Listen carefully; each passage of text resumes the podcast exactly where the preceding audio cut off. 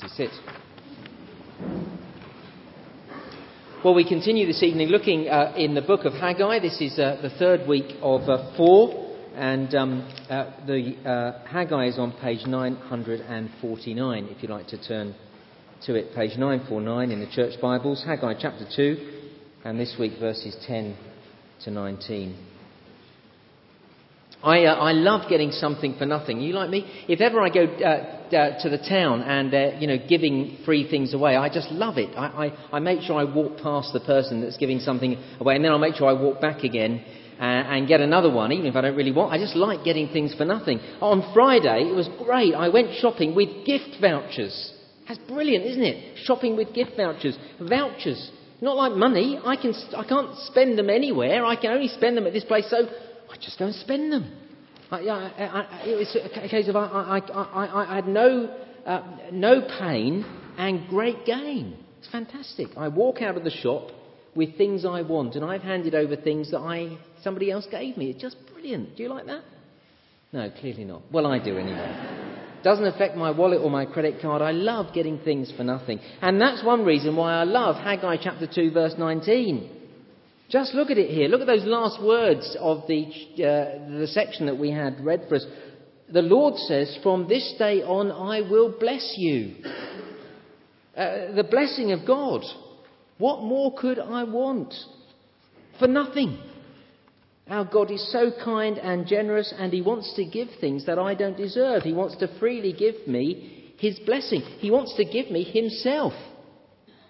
What a magnificent promise. See, as this was read, we should have been on the edge of our seats, whether we like having something for nothing or not. We should have been on the edge of our seats, longing to know how we can get in on this promise. For there is nothing better than to know the blessing of the Lord upon our lives.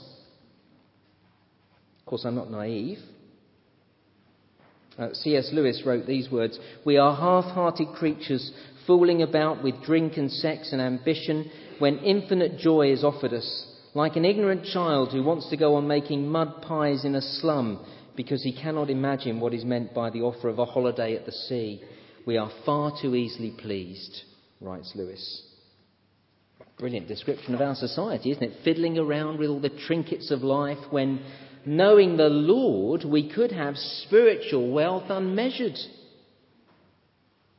It's not just a description of our world. Sadly, it's all too true when it comes to many of us who call ourselves Christians, too. We are too easily pleased, happy to be playing around making mud pies, when the Lord longs to bless us with a holiday by the sea.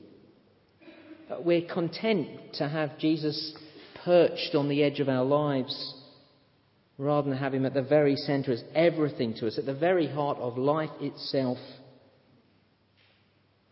Now, here's a blessing that he longs to give us. From this day on, I will bless you. Don't you want to know how to get that? In the last few weeks, as we've been studying the book of Haggai, we've, we've seen God's people utterly transformed. Utterly transformed. Do you remember in chapter 1, we met a people disobedient and spiritually dead? Chapter 1, verse 4, they were living in their panelled houses, their luxury apartments, furnishing their huge detached properties, while, do you see at verse 4, the Lord's house, the temple, was in ruins. Chapter 1, verse 8 they had no concern for the honour of the Lord. They didn't care what people thought of his name. But as the Lord spoke to them through his prophet Haggai, something spectacular happened to that people. Through his word, by his spirit, chapter 1, verse 14, he stirred them up. The entire people of God were stirred up to be about the things of God. So they were transformed, and, and the transformation saw them turning their hand to the rebuilding of the temple. And now, chapter 2, verse 10, it was the 24th day of the ninth month. Now that's three months on, if you look back to chapter 1, verse 15. Three months the people had been working on the rebuilding of the temple, and this great promise came to them. Chapter 2, verse 19, the Lord said to them, From this day on I will bless you. What was so significant about this day? Look at chapter 2, verse 18. From this day on, from this 24th day of the ninth month, give careful thought to the day when the foundation of the Lord's temple was laid. Give careful thought. See, on this day, the people of God would lay the foundation of the temple. And the Lord says, From this day I'm going to bless you. What a magnificent promise. The promise of the blessing of God on your life. Everybody longs for that. Every man and woman and boy and girl on this planet longs for the blessing of God. Now, again, I'm not stupid. I know as well as you that the vast majority of people are not interested in knowing God. But look deep down, look at people's lives, and you will see that they long for this blessing. It is the deep longing of their heart, whether they know it or not. Every human being longs to be loved. We all need someone to assure us that we're okay, that we're special, that we're wanted, that we're accepted. Uh, we'll look for that from somewhere, from our parents, and if we don't get it from our parents, we'll look at it from a lover or from a spouse or from a friend. And if you don't get it from someone close to you, you'll try and get it from professional success, from your colleagues' acclaim, from achieving at work. You've got to get it from somewhere because it's what you were made for. Except it wasn't actually what you were made for. We were made to be in relationship with God and to have His smile of approval. But you see, when we don't have that, we'll look for it somewhere else. Again, C.S. Lewis, in a number of his writings, points out that even when we don't have problems, we're seeking for a blessing in the acclaim and the love and the approval of other people. But C.S. Lewis points out that it never arrives or it never sticks when it comes from someone or something else. Again, listen to Lewis. He puts it like this Most people, if they really had learned to look into their own hearts, would know that they do want and want acutely something that cannot be had in this world there are all sorts of things in this world that offer to give it to you, but they never quite keep their promise. Do you know that feeling? See, we have longings.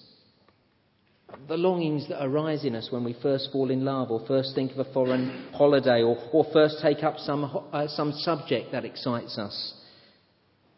But these are longings that no marriage and no travel and no learning really ever satisfy, because we were made for a very specific blessing the blessing of the smile of God's approval. And that's why here in chapter 2, verse 19, this is so spectacular. From this day on, I will bless you. You see, we want that, don't we? And so the Lord says to the people, Give careful thought. He says it in verse 15, and he says it halfway through verse 18. Do you see the phrase there? Give careful thought. He says, Think about how it's been in the past for you.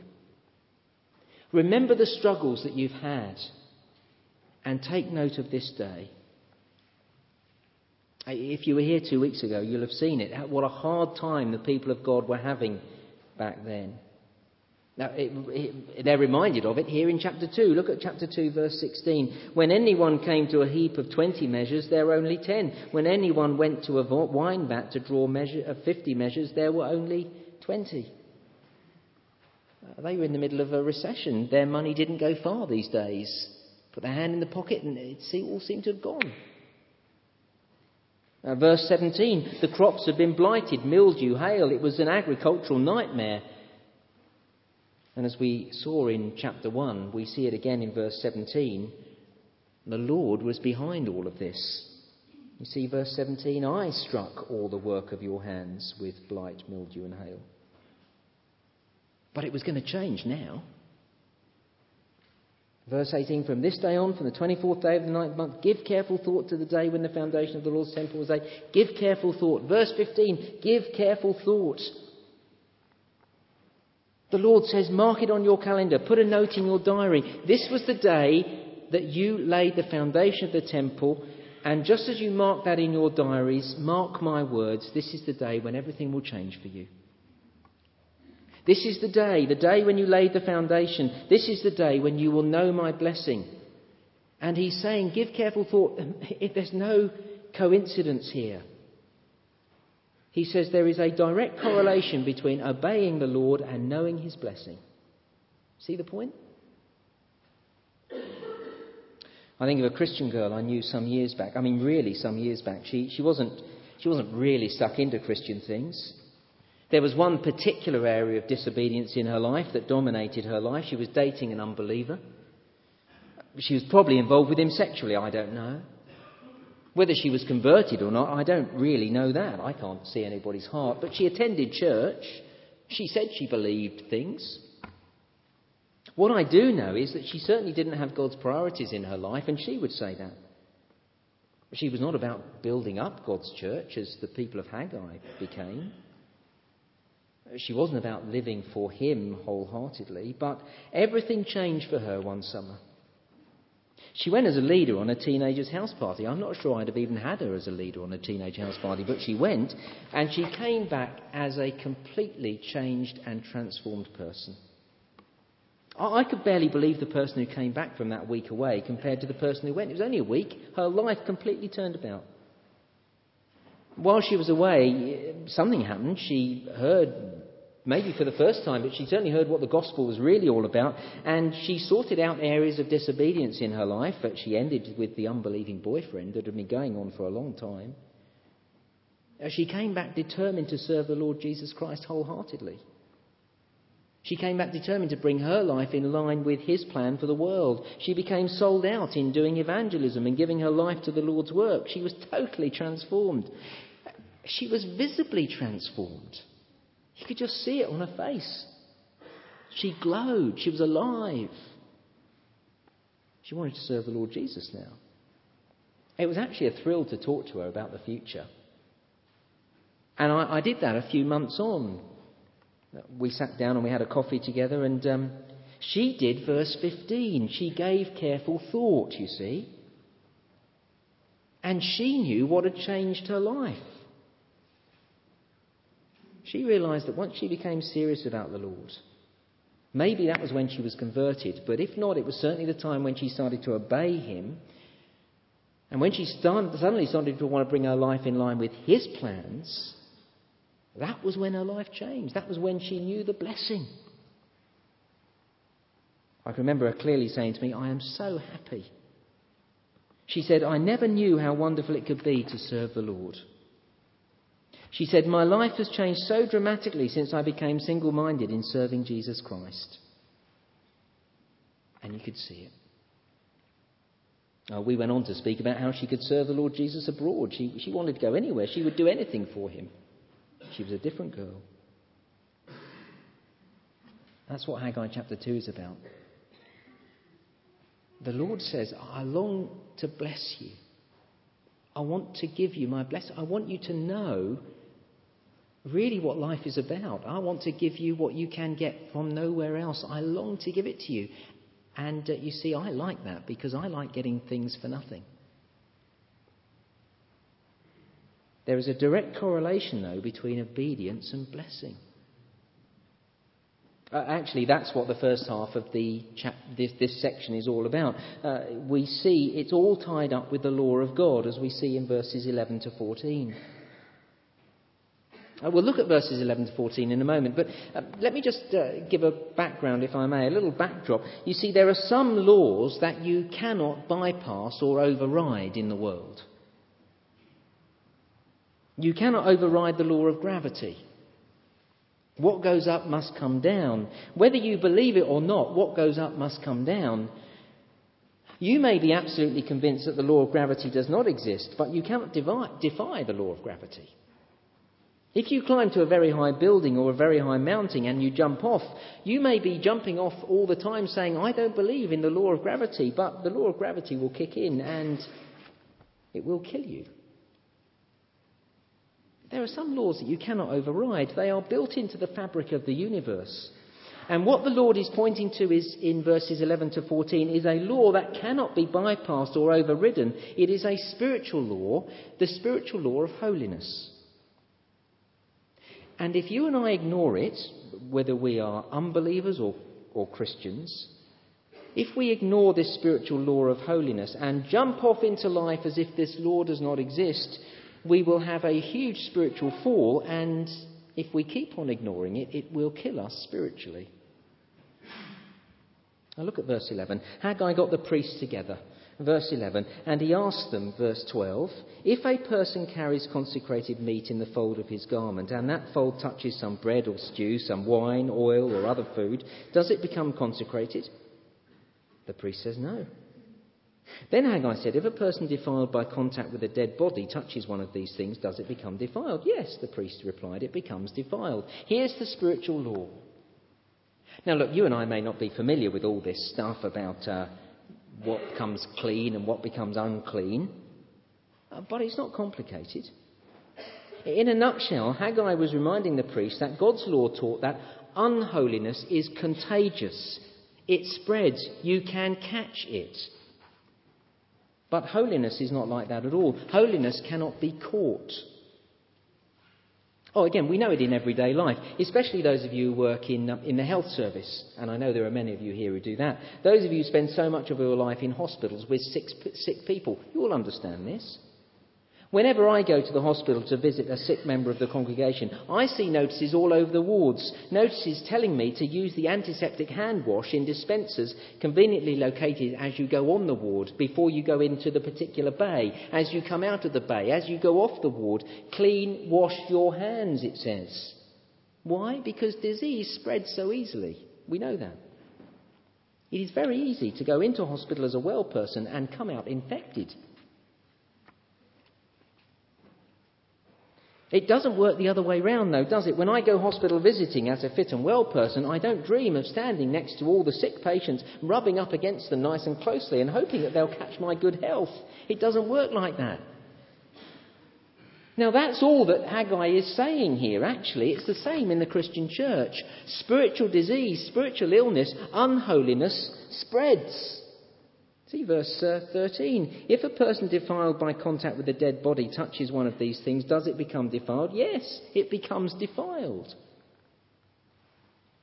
And just so you're convinced that that still happens in the church today, flip with me to 1 Corinthians chapter 5, page 1147.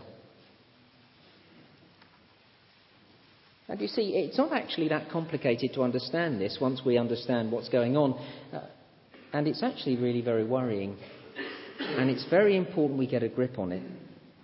Page 1147. 1 Corinthians chapter 5.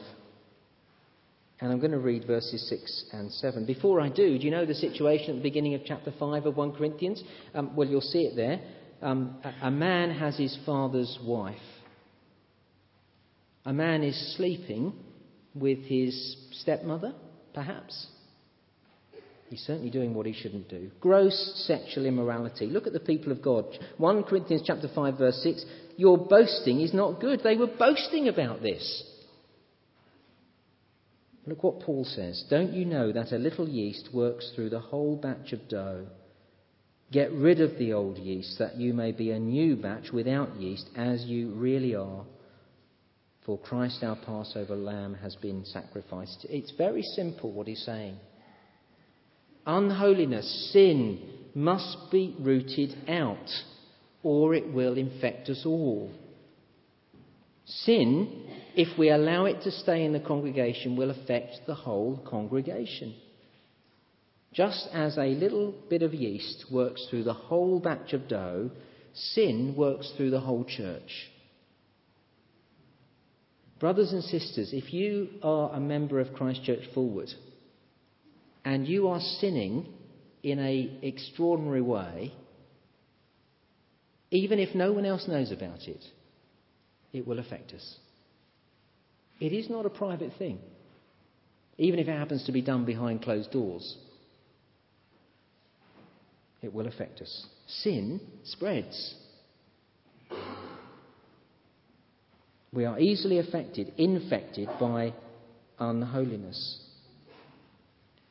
But the same is not true of holiness, you see. That's, what, um, that's the big point in Haggai. Come back with me to chapter 2 of Haggai and verse 12.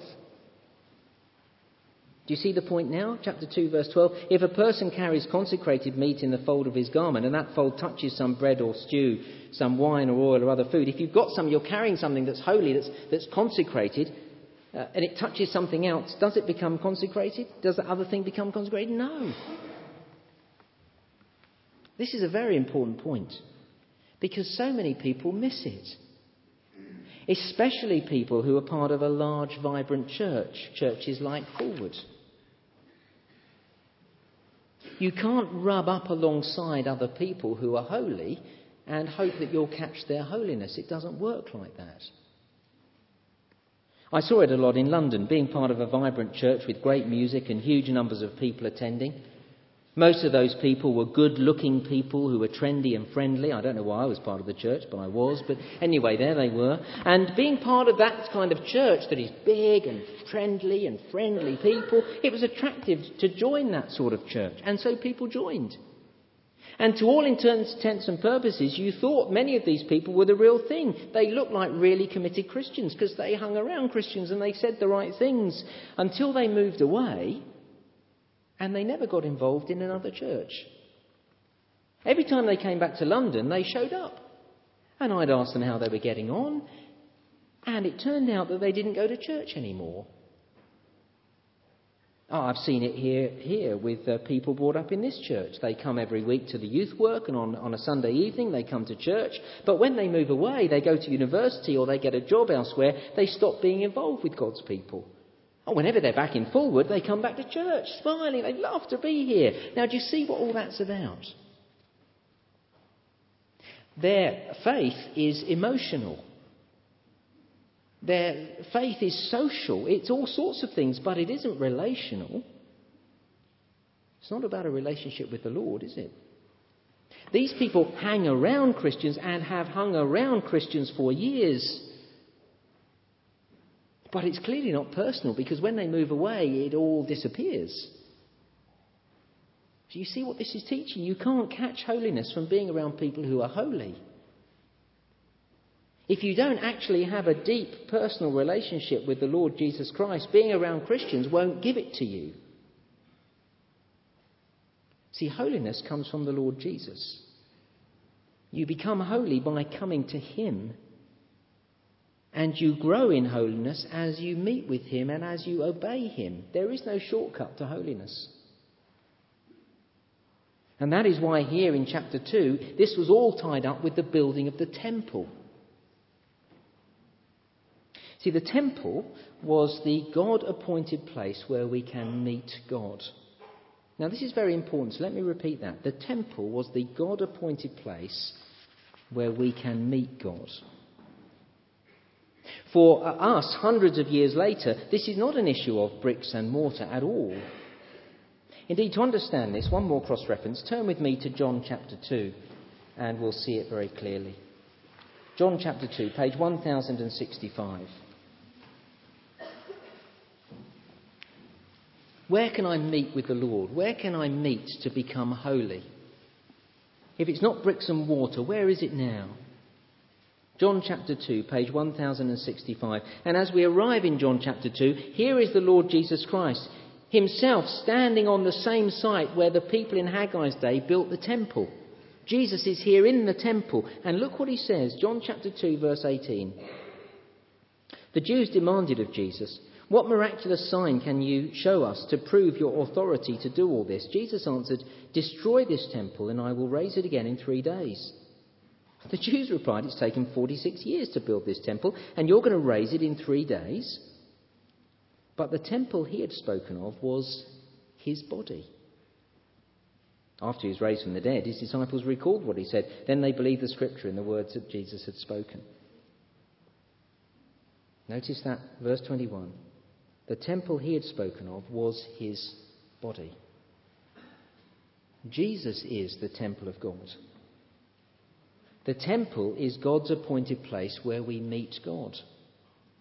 Jesus is where we meet God. Jesus is where we become holy because of his death on the cross that we're going to be remembering in a moment. When he died on the cross, if we put our trust in him, we become holy, consecrated. But until it's personal, until I've met him, whatever I do is defiled. That's what it says in Haggai chapter 2, verse 14, as we flip back. Now, are you still with me? Until you've met the Lord Jesus personally, you have never met God. You might have thought you have, but you haven't.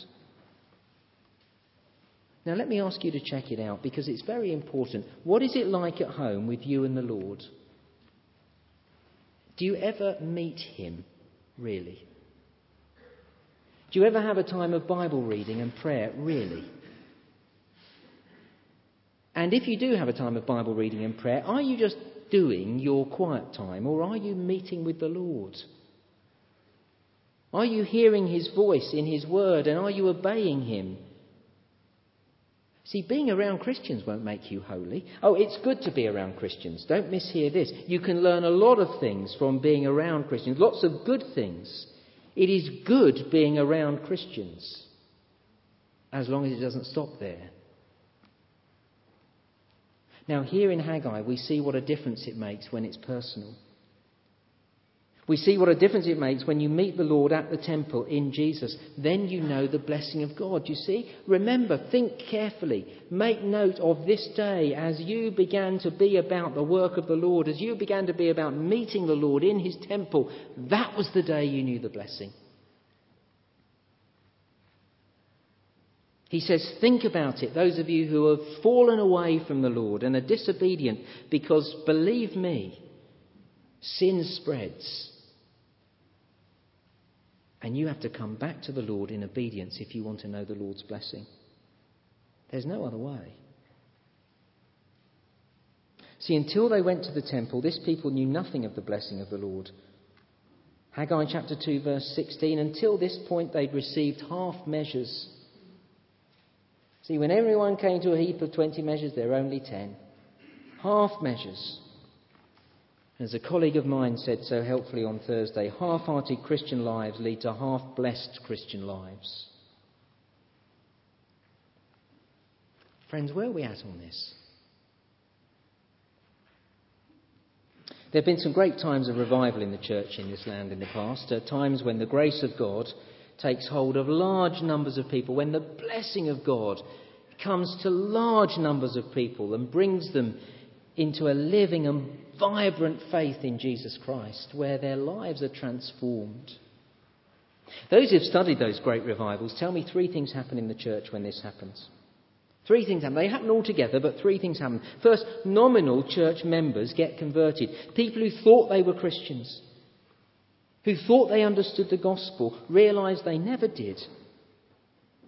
Uh, they begin to realize this is why their lives were stuck in spiritual deadness and, and why their lives are, are filled with hypocrisy and unhappiness and lacking in joy. Nominal Christians get converted in these times of revival.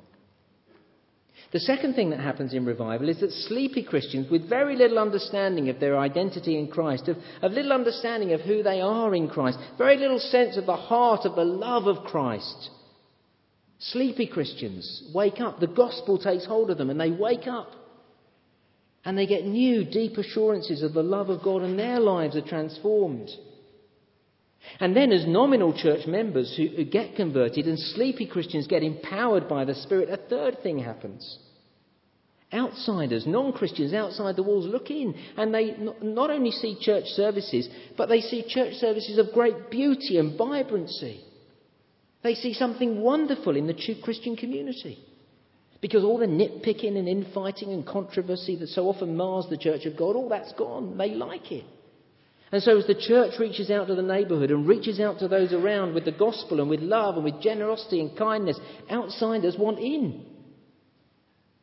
Nominal Christians are converted, sleepy Christians are woken up, and so the church itself, as a church, as a community, everything in it becomes beautified. It's fellowship, it's worship, it's witness. And believers are attracted to that. They're attracted to the new beauty they see in the church.